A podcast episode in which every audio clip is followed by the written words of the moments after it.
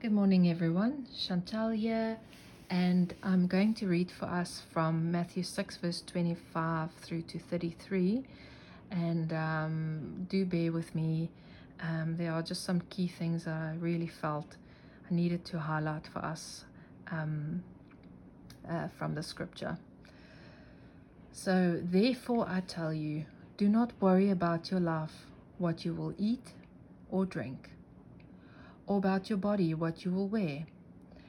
Is not life more than food, and the body more than clothes? Look at the birds of the air.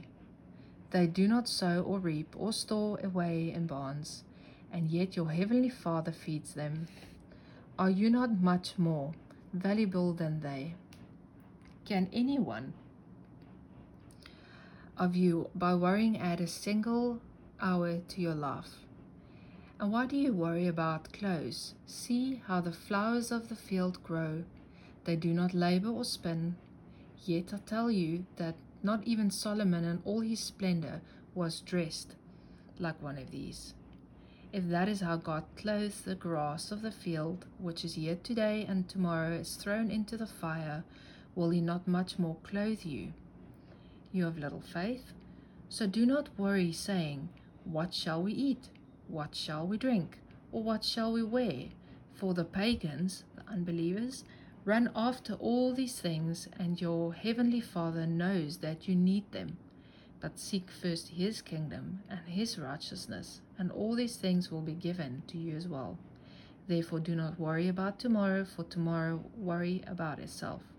Each day has enough trouble of its own. So the scripture continuously tells us not to worry not about food, not about clothes. Basically, don't worry about your life. It tells us that God will provide everything that we need. Verses 26, 27 sorry, and 34 says that worry does not add more time to our lives. In fact, by worrying, it robs us of our time because our eyes are, are fixed on these things that we cannot change.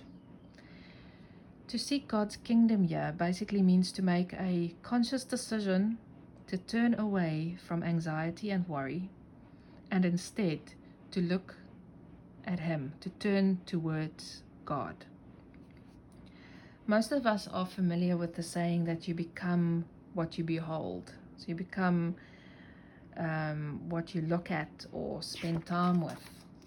And if you spend time with, with your worry, you become that. So you become anxious, sleep deprived, irritable, physically and emotionally unavailable or absent, um, and even exhaust, exhausted. Um, you start making poor life decisions. But if you fix your eyes on Jesus, you seek his and you you seek his father heart and his perspective. Remember he is love. Then then you start carrying fruit like peace, patience, joy, wisdom, and a sound mind. And you, you make better life decisions. It is not our job to worry. God promises to provide. Our jobs, our jobs are to keep our eyes on Him and to steward what He has given us and steward it well. Remember, worry stems from fear the fear of what if I fail? What if I cannot provide for my family? What if I lose my job? What will we eat? What will we eat tomorrow? What if I get rejected?